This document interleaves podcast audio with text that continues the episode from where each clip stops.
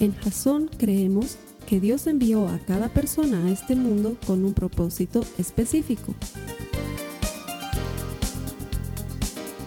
Nuestra misión es ayudarte a que tengas una relación personal con Jesús y a través de ella encuentres ese propósito para tu vida. Queremos ayudarte a alcanzar ese propósito.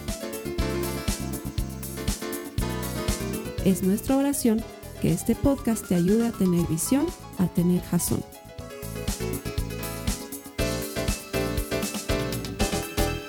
Vamos a continuar con nuestra serie que se llama ¿Por qué?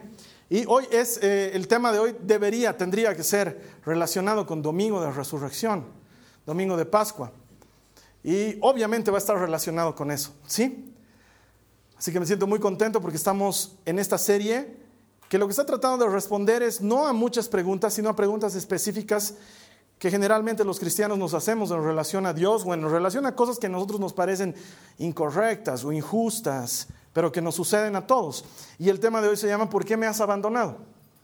Porque te cuento que no eres el único que muchas veces siente que Dios como que no está ahí cuidándole. ¿Sí? De hecho, la semana pasada lo que aprendíamos era, Señor, ¿por qué no siempre puedo sentir tu presencia? ¿Por qué no siempre siento que estás ahí a mi lado? Y hemos aprendido algunas de las razones probables por las que generalmente podríamos responder a esa pregunta. Pero quiero que me entiendas, lo que yo te respondo aquí no es definitivo.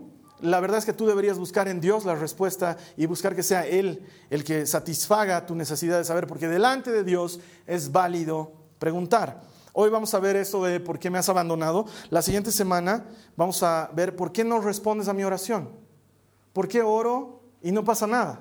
¿Sí? La subsiguiente semana vamos a ver por qué les pasan cosas malas a la gente buena. Y la última semana damos un giro, si bien es una pregunta, pero damos un giro y el enfoque ya es, Señor, ¿por qué irías a usar a alguien como yo? ¿Por qué quieres usarme a mí? ¿Por qué te interesa mi vida? ¿Sí? Eso lo vamos a ver en la quinta semana de esta serie. Hoy vamos a ver por qué me has abandonado. O cuando las cosas son más difíciles de lo que parecen ser. No sé si alguna vez te ha pasado, pero es como escena de película. Que estás manejando tu auto y de repente se pincha la llanta, ¿no? Y estás en una de esas avenidas donde no pueden pasar las movilidades sin matarte, ¿no? Entonces sales apenas de tu auto, así vas a buscar la llave de ruedas y el gato hidráulico y te haces lo que puedas, ¿no? Y en lo que te agachas, se te rompe tu pantalón, ¿no?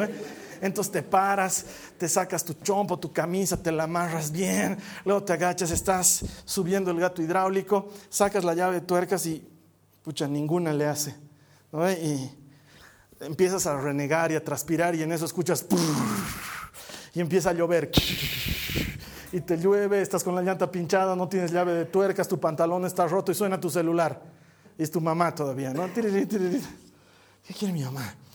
Hablas y le pasa algo a tu celular. ¿No les ha pasado alguna vez eso que de mala en mala en mala en mala, que abres el refrigerador, sacas la leche, está podrida, el huevo está podrido, no puedes desayunar, prendes tu microondas, ¡pum!, se quema, de repente hay un apagón? ¿No te ha pasado alguna vez eso?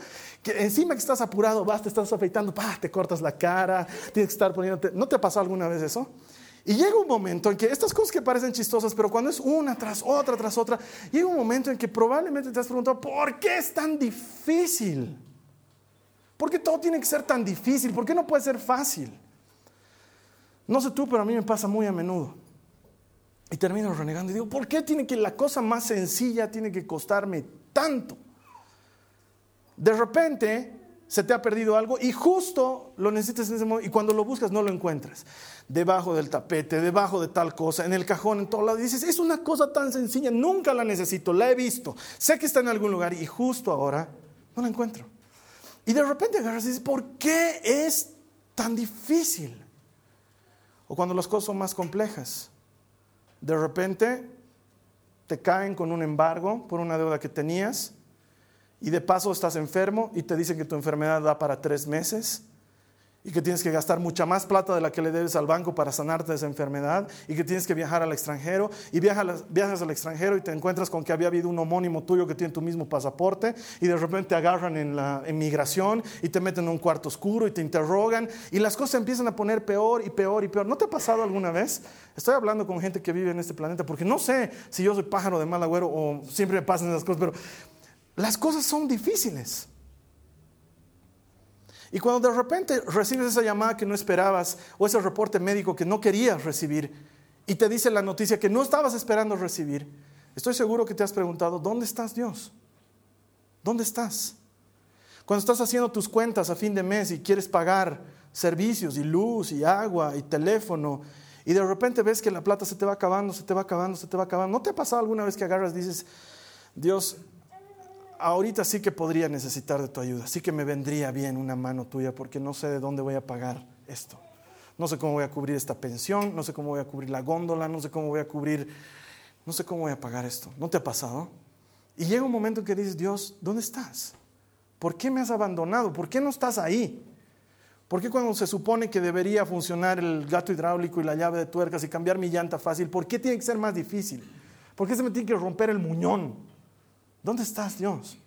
Pero te aseguro que si hay alguien que ha sentido lo mismo que tú, es Jesús, que estando en la cruz del Calvario, sintió que Dios lo había abandonado. Y mira, nosotros somos muy proclives a lo primero que tenemos que hacer es buscar el culpable, ¿sí? Entonces, no engancha la llave de tuercas y empieza a renegar, desgraciado, ¿a quién le presta esta llave? Seguramente así mi papá o fulano de tal, porque... y empieza a buscar, o mendigo, Satanás, que me escondes las llaves, te reprendo en el nombre de Jesús. Siempre andamos buscando algún culpable, hasta que el culpable termina siendo Dios. ¿Dónde estás, Dios? ¿Dónde estás? ¿No se supone que deberías hacer algo por mí? ¿No se supone que te he entregado el control de mi vida? Te he dicho tantas veces cantando, toma mi vida, haz con ella lo que quieras. Y ahora que la tienes, está saliendo una macana. Me he enfermado, debo plata, tengo problemas, mi mujer se ha ido, el que le gusta es más lindo que yo. A algunos les pasa eso. Tengo problemas. ¿Por qué me has abandonado? Y si me acompañas en tu Biblia, Mateo, en el capítulo 27, los versos 45 al 46, vas a ver que Jesús experimentó exactamente lo mismo, pero probablemente en una dimensión mucho más grande. Dice, Mateo 27, 45 al 46. Al mediodía, la tierra se llenó de oscuridad hasta las 3 de la tarde. Y a eso de las 3 de la tarde, Jesús clamó en voz fuerte, Elí, Elí, lama sabactani, que significa Dios mío, ¿por qué me has abandonado? Ahora es obvio que Jesús esté pasando por esto. Los que han visto La Pasión de Cristo ya tienen una idea más gráfica. Creo que es una de las películas más aproximadas, más cercanas a lo que la Biblia nos quiere relatar de la pasión de Jesús. Y si tú la has visto cómo han desgarrado su espalda a latigazos, has visto cómo lo han golpeado hasta desfigurarle la cara. La corona de espinas era un adorno realmente comparado con todo lo que le habían hecho a Jesús. Y lo clavan en una cruz y lo suben al madero, y las cruces estaban diseñadas para que la gente muera de asfixia pulmonar, para que los pulmones colapsen, se llenen de agua y las personas mueran de asfixia pulmonar. Y en ese momento, cuando todo el dolor ya ha sobrepasado la capacidad de Jesús, Él agarra y dice, Señor, ¿por qué me has abandonado? ¿Dónde estás? Porque las cosas se le han ido poniendo feas de a poco, ¿no es cierto? Como los ejemplos que te he puesto, tontos, pero esta vez en difícil. Porque todo comienza con una cena en el que uno de los dos discípulos lo traiciona. El otro le corta la oreja al funcionario del Sanedrín y luego se escapa el cobarde. Y lo dejan, lo abandonan. Y en el abandono Jesús está llorando lágrimas de sangre. Gotas de sangre caen de su frente de sudor. Los vasos capilares se han roto en su frente y empieza a transpirar sangre. Y ya las cosas empiezan a ponerse feas. Y lo primero que recibe es un puñetazo. Y lo llevan a golpes donde uno y lo llevan a golpes donde el otro. Y luego lo empiezan a escupir y a flagelar y a lastimar. Y luego la cruz y luego siente que se está ahogando. Y llega un momento en que dice, Dios mío, ¿por qué me has desamparado? ¿Por qué? ¿Por qué me has dejado? ¿Por qué me has dejado? Jesús lo experimentó. Él sabe lo que es eso. sabe lo que es sentir que Dios no estaba ahí. Pero lo que pasa es que nosotros solamente conocemos este lado de la historia y nunca nos enfocamos en el otro lado de la historia. No sé si se acuerdan de unas semanas atrás, y los que están viendo en línea pueden verlo en los videos anteriores, cuando les hablé de ese lugar que se llama Planilandia, ¿se acuerdan? Y que solamente la gente de ese mundo es capaz de ver en 2 dimensiones, entonces cuando le hablan en 3 dimensiones no entiende. Bueno, nosotros vemos este sacrificio de Jesús o vemos las cosas que nos pasan en 2 dimensiones, no vemos lo que Dios está viendo desde el otro lado, no vemos que el rectángulo también puede ser círculo en algún momento, no lo podemos entender, pero para Dios las cosas son diferentes. De hecho, la Biblia nos dice esto en 1 Corintios 13, 12, si puedes acompañarme con tu Biblia, 1 Corintios 13, 12, si tú estás conectado por primera vez y no sabes cómo funciona esto, las citas bíblicas aparecen debajo de mí, pero tienes un link para conseguir una Biblia en uno de los botones que está debajo de mí también en la pantalla. 1 Corintios 13, 12 dice: ahora vemos de manera indirecta, como en un espejo y borrosamente, pero un día veremos cara a cara. Pablo dice: mi conocimiento es ahora imperfecto, pero un día conoceré a Dios como Él me ha conocido siempre a mí. Entonces, lo que a nosotros nos parece extraño y difícil de entender desde la perspectiva de Dios, seguramente está persiguiendo otro objetivo, otro plan. Lo que en su momento parece abandono de Dios, en realidad tiene que ser otra cosa, porque Dios ha prometido que nunca te dejará y que nunca te abandonará. Y si lo ha prometido, lo tiene que cumplir. Él no es hombre para mentir. Lo que Él dice, lo hace. Sin embargo, hay momentos en los que sentimos el abandono como lo siente Jesús. Sin embargo, este abandono tiene que ver con algo importante, porque Jesús tenía que experimentar el abandono para que tú y yo no lo tengamos que experimentar nunca más. Quiero que me entiendas bien esto. La razón por la que Jesús sintió que Dios lo había abandonado era porque Dios lo había abandonado. No era una sensación, no era como que Dios que no está, no estaba, se fue, apartó sus ojos de Jesús, los quitó. Cuando Jesús dijo: ¿por qué me has abandonado?, literalmente había sido abandonado, para que tú y yo nunca tengamos que ser abandonados. Él estaba cargando con un precio que tú y yo no podíamos pagar. Él estaba llevando una culpa que tú y yo no podíamos nunca llevar, porque era demasiado pesada de llevar. De hecho, la Biblia lo explica mucho mejor que yo, siglos antes de que Jesús naciera, en las palabras del profeta Isaías. Y como considero que este pasaje es tan importante, te voy a pedir que lo busques, y hasta que lo encuentres no lo vamos a leer. Quiero que busques Isaías 54 del 4 al 11. Yo voy a leer la Nueva Biblia de las Américas, pero tú puedes leer en la versión que quieras. Sí, yo voy a leer la Nueva Biblia de las Américas. Isaías 53, capítulos del 4 al 11. Y luego que leamos, me voy a permitir explicarte qué estaba pasando con Jesús cuando sintió que Dios lo había abandonado. ¿Sí? Isaías 53, del 4 al 11. ¿Ya lo tienen? ¿Podemos leerlo? ¿Sí? Dice, está hablando el profeta Isaías y está contando la historia de un hombre que en ese momento no se sabe quién es. Posteriormente, en Hechos de los Apóstoles, el mismo Felipe nos dice que Isaías estaba profetizando respecto a Jesús. ¿Sí? Presten atención a lo que dice. Ciertamente, Él llevó nuestras enfermedades y cargó con nuestros dolores. Con todo, nosotros lo tuvimos por azotado, por herido de Dios y afligido. Es decir, cuando Jesús estaba ahí en la cruz, estaba pasando esto, y la gente decía: ¿y dónde está su Dios?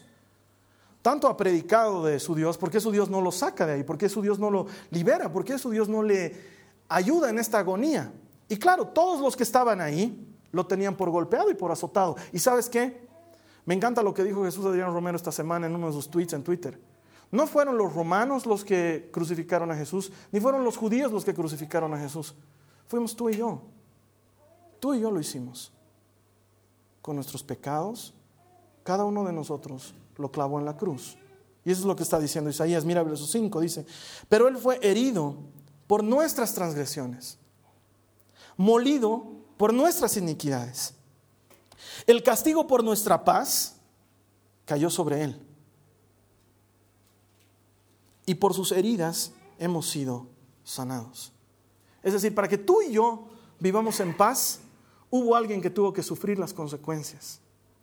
Para que tú y yo podamos ser sanados de nuestras enfermedades, hubo alguien que tuvo que cargar con esas enfermedades. Y sigue diciendo: todos nosotros nos descarriamos como ovejas. ¿Quién puede decir yo no? Todos nos hemos descarriado como ovejas.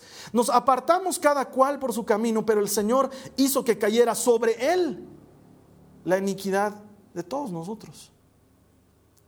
Fue oprimido y afligido, pero no abrió su boca. Como cordero que es llevado al matadero y como oveja que ante sus trasquiladores permanece muda, él no abrió su boca. Por opresión y juicio fue quitado. Y en cuanto a su generación, ¿quién tuvo en cuenta que él fuera cortado de la tierra de los vivientes por la transgresión de mi pueblo? ¿A quién correspondía la herida? Se dispuso con los impíos su sepultura, pero con el rico fue en su muerte, aunque no había hecho ni violencia ni había engaño en su boca. Solamente cuando ya tenemos el panorama completo entendemos de quién está hablando. Imagínense, en la época de Isaías esto era una locura, era rectángulo. Solamente en la época de Jesús pudimos ver que el círculo se hacía rectángulo, ¿sí? Solamente con él entendemos esto. Dice, pero quiso el Señor quebrantarlo, sometiéndolo a padecimiento. Y aquí viene lo increíble. Cuando él se entregue a sí mismo como ofrenda de expiación, verá su descendencia, prolongará sus días, y la voluntad del Señor en su mano prosperará. Debido a la angustia de su alma, él lo verá y quedará satisfecho. Por su conocimiento el justo, mi siervo, justificará a muchos y cargará las iniquidades de ellos. ¿Qué es lo increíble? Porque a lo mejor te lo he leído y dices, no entiendo qué es lo increíble.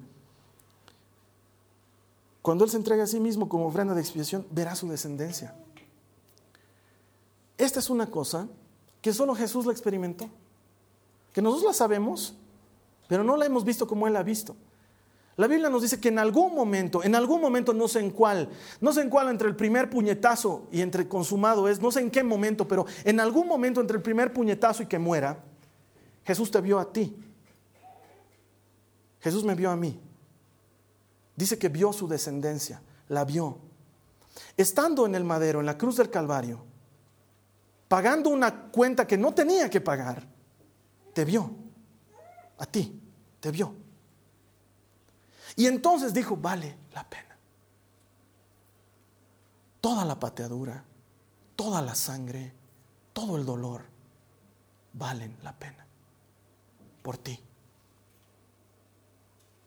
Entonces, cuando decimos que tanto amó Dios al mundo y nos quedamos en esa cita maravillosa, pero que parece un cliché de predicador, nos olvidamos que tanto lo amó que en ese momento, pudiendo haberse bajado, habiéndose sentido abandonado de su padre, consideró que era mejor.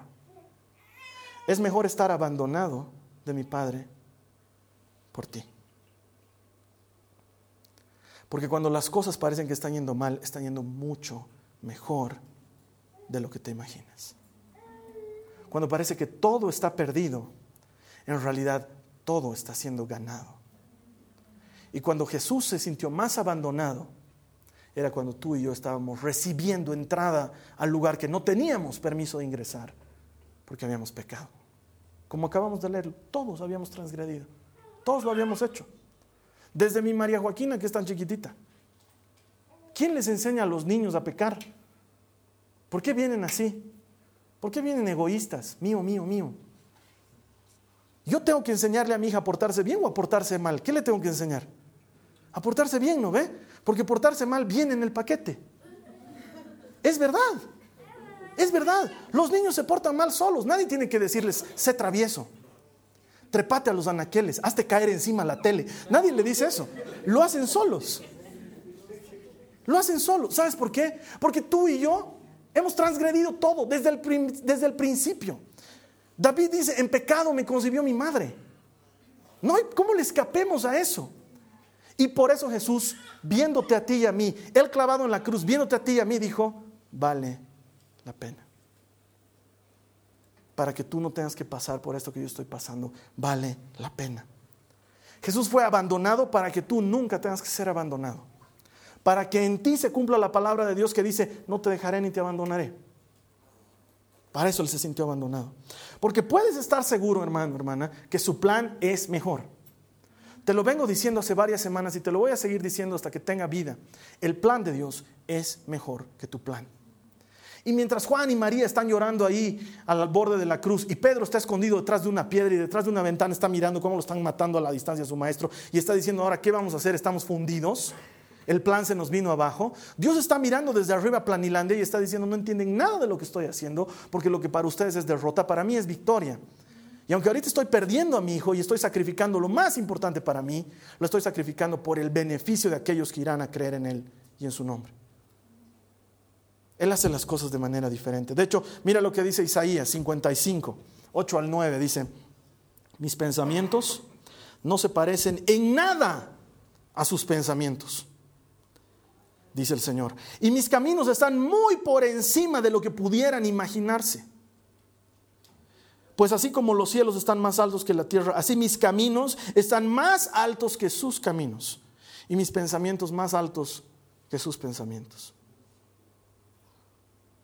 Cuando no entiendas a Dios o no entiendes lo que está pasando, porque nos pasa a todos, me gustaría que te enfoques en esto que te quiero compartir. Tres cosas que son hechos. No se trata de que lo creas o no. Esto también te lo vengo diciendo hace varias semanas. Hay cosas que tenemos que creer y hay cosas que son hechos, que aunque no las creas, siguen siendo así. El primero, para los que les gusta tomar notas, para los que están viéndome en internet: Dios es bueno. Esto no es un asunto de que lo creas, es un asunto que lo recuerdes, porque es una verdad inefable. Dios es bueno. Dios es bueno. No hay otro como Él. No hay otro como Él. No hay quien como Él que tenga misericordia de los que no merecíamos tener misericordia. Porque muchos de nosotros llegamos delante de Dios y le decimos: no merezco que me esté pasando esto. ¿Y quieres que sea honesto contigo? No mereces nada. Tú no lo mereces, yo no lo merezco. No se trata de merecimientos. Pero muchos de nosotros decimos: ¿por qué me está pasando esto? ¿Qué pecado habré cometido? ¿Qué he hecho para merecer esto? Todo. Porque si Dios nos estuviera dando lo que merecemos, de seguro no estaríamos escuchando este mensaje. Pero Dios no nos da lo que merecemos. Él nos da lo que necesitamos. Porque Dios es bueno. Él es bueno. Quiero que te lo grabes en tu cabeza para que cuando no estés entendiendo las cosas no estén saliendo como tú esperas. Es decir, hay ese informe, caiga esa cuenta, esas cosas que no deberían pasarnos, te acuerdes y digas: pero Dios es bueno. Dios es bueno. Puede que esto malo esté pasando, pero Dios es bueno. De hecho, la Biblia lo dice en Marcos 10, 18. Se le acerca este joven rico y le dice: maestro bueno, y le habla para ver cómo podía llegar a la vida eterna. Y Jesús lo conviene y le dice: ¿por qué me dices bueno? Solo hay uno bueno, dice. Solo Dios es verdaderamente bueno. Solo Él es bueno. Primera cosa que no deberías olvidar. Segunda cosa que no deberías olvidar: Dios está a tu favor. No está en tu contra. Dios está a tu favor. Lo sabemos, lo escuchamos, lo cantamos: y Dios es por nosotros, ¿quién contra nosotros? Lo decimos todo el tiempo.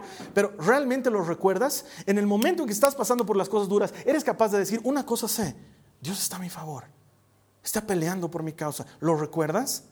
Porque en el momento de buscar culpables y de enojarnos contra Dios, es al primero que le decimos: tú no estás a favor mío. Cuando te puedo decir una cosa: es el único que está a favor tuyo. Hasta yo te puedo traicionar. La iglesia te puede traicionar. Jesús nunca te va a traicionar. Él está a tu favor. La Biblia lo dice, Romanos 8, 31, 32, dice: ¿qué podemos decir acerca de estas cosas tan maravillosas? Si Dios está a favor de nosotros, ¿quién podrá ponerse en nuestra contra? Si Dios no se guardó ni a su propio Hijo, sino que lo entregó por todos nosotros, ¿no nos dará también con Él todo lo demás? ¿Qué hay que Dios pueda retener y decirte: no, esto no te lo doy, si hasta su Hijo te lo dio? Ya te dio todo. Hazme ese favor y dile a la persona que está a tu lado: Dios está a mi favor. Pero no se lo digas como broma: Dios está a mi favor. Está a mi favor.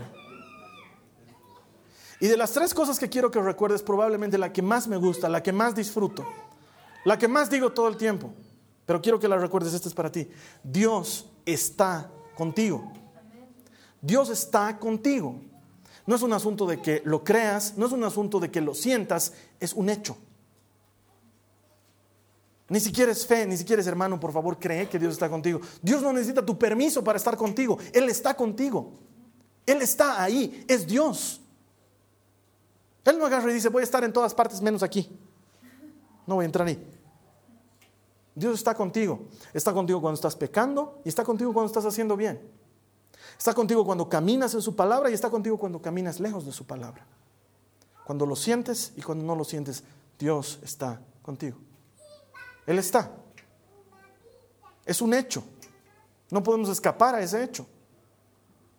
De hecho, la Biblia dice en Deuteronomio 31:6, y de aquí es que sacamos esta famosa cita: así que sé fuerte y valiente, no tengas miedo, ni sientas pánico frente a tus enemigos, porque el Señor tu Dios, Él mismo, irá delante de ti. No te dejaré, ni te abandonaré. No importa contra lo que estés peleando en tu vida, el primero que está yendo contigo es Dios. Es el primero. Tanto más conoces a Dios, tanto más te acercas a Él, menos te preguntas ¿por qué? De hecho, muchas de las respuestas que voy a dar durante esta serie tienen que ver con que a lo mejor no conoces bien a Dios. Porque tanto más te acercas a Él y tanto más lo conoces, menos te preguntas ¿por qué? Menos lo haces. Y más empiezas a preguntarte ¿para qué?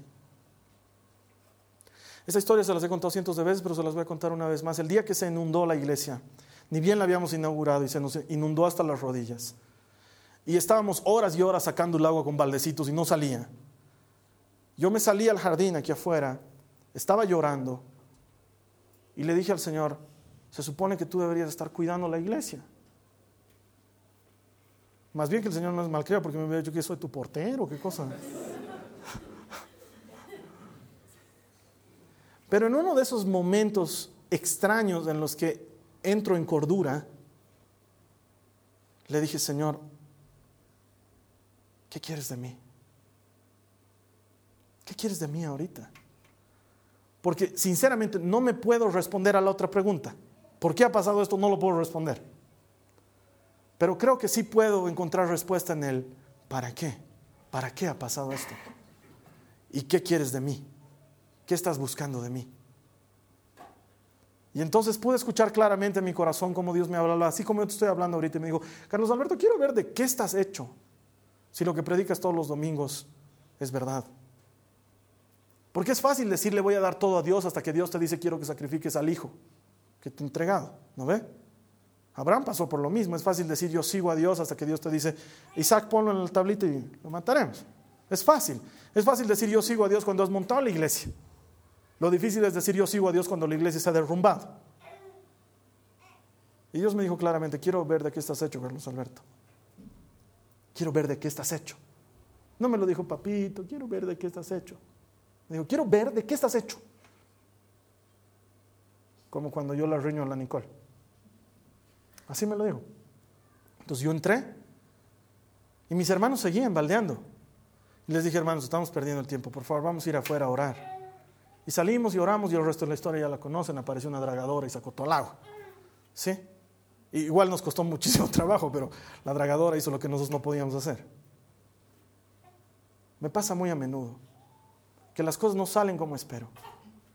Y he tenido que aprender, no es porque sea capo, porque soy un bruto, pero he tenido que aprender a decir, Dios, ¿qué quieres de mí en esto? En lugar de estarme preguntando, ¿por qué ha pasado? Porque cuando preguntas por qué ha pasado, no está mal, pero tu razonamiento es como un niño de 2, 3 años, ¿sí? Pum, se apaga la luz, como el fin de semana se apagó la luz y mis hijitas, lo primero que me han dicho es, ¿por qué se ha cortado la luz? No sé, hijita, no tengo idea. Pero el razonamiento de un adulto ya no es ¿por qué se ha apagado la luz? Ya es ¿qué hago ahorita? ¿No ves? Se ha apagado la luz, consigo vela, es otro razonamiento. El niño es ¿por qué se ha apagado? Y se agrava. Lo mismo pasa con nosotros. De repente pasa algo malo en la vida. ¿Por qué, Señor? ¿Por qué? ¿Qué importa? ¿Por qué? Lo importante es ¿para qué? Lo importante es ¿qué quiere Dios de ti en eso? Porque seguro quiere algo de ti en eso. Y tienes 2 oportunidades, 2 opciones, 2 decisiones que tomar. O te vas o te quedas. Siempre le digo lo mismo a la gente que está pasando por situaciones difíciles. ¿Sabes qué? La gente que no conoce a Dios también pasa por situaciones difíciles. Tienes dos cosas por elegir. O sigo con Dios o sigo sin Dios. De todas maneras, igualito tienes que pasar por el valle de sombra de muertes. No hay cómo le escapes. Igualito tienes que pasar por ese camino.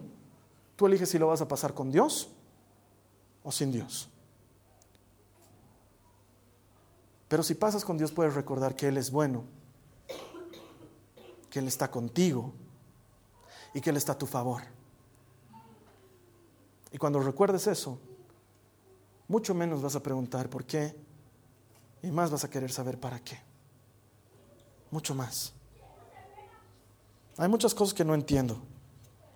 Me toca hacer consejería muy a menudo con la gente y me charlan de problemas que, Dios mío, hay problemas que jamás me hubiera imaginado que iba a escuchar.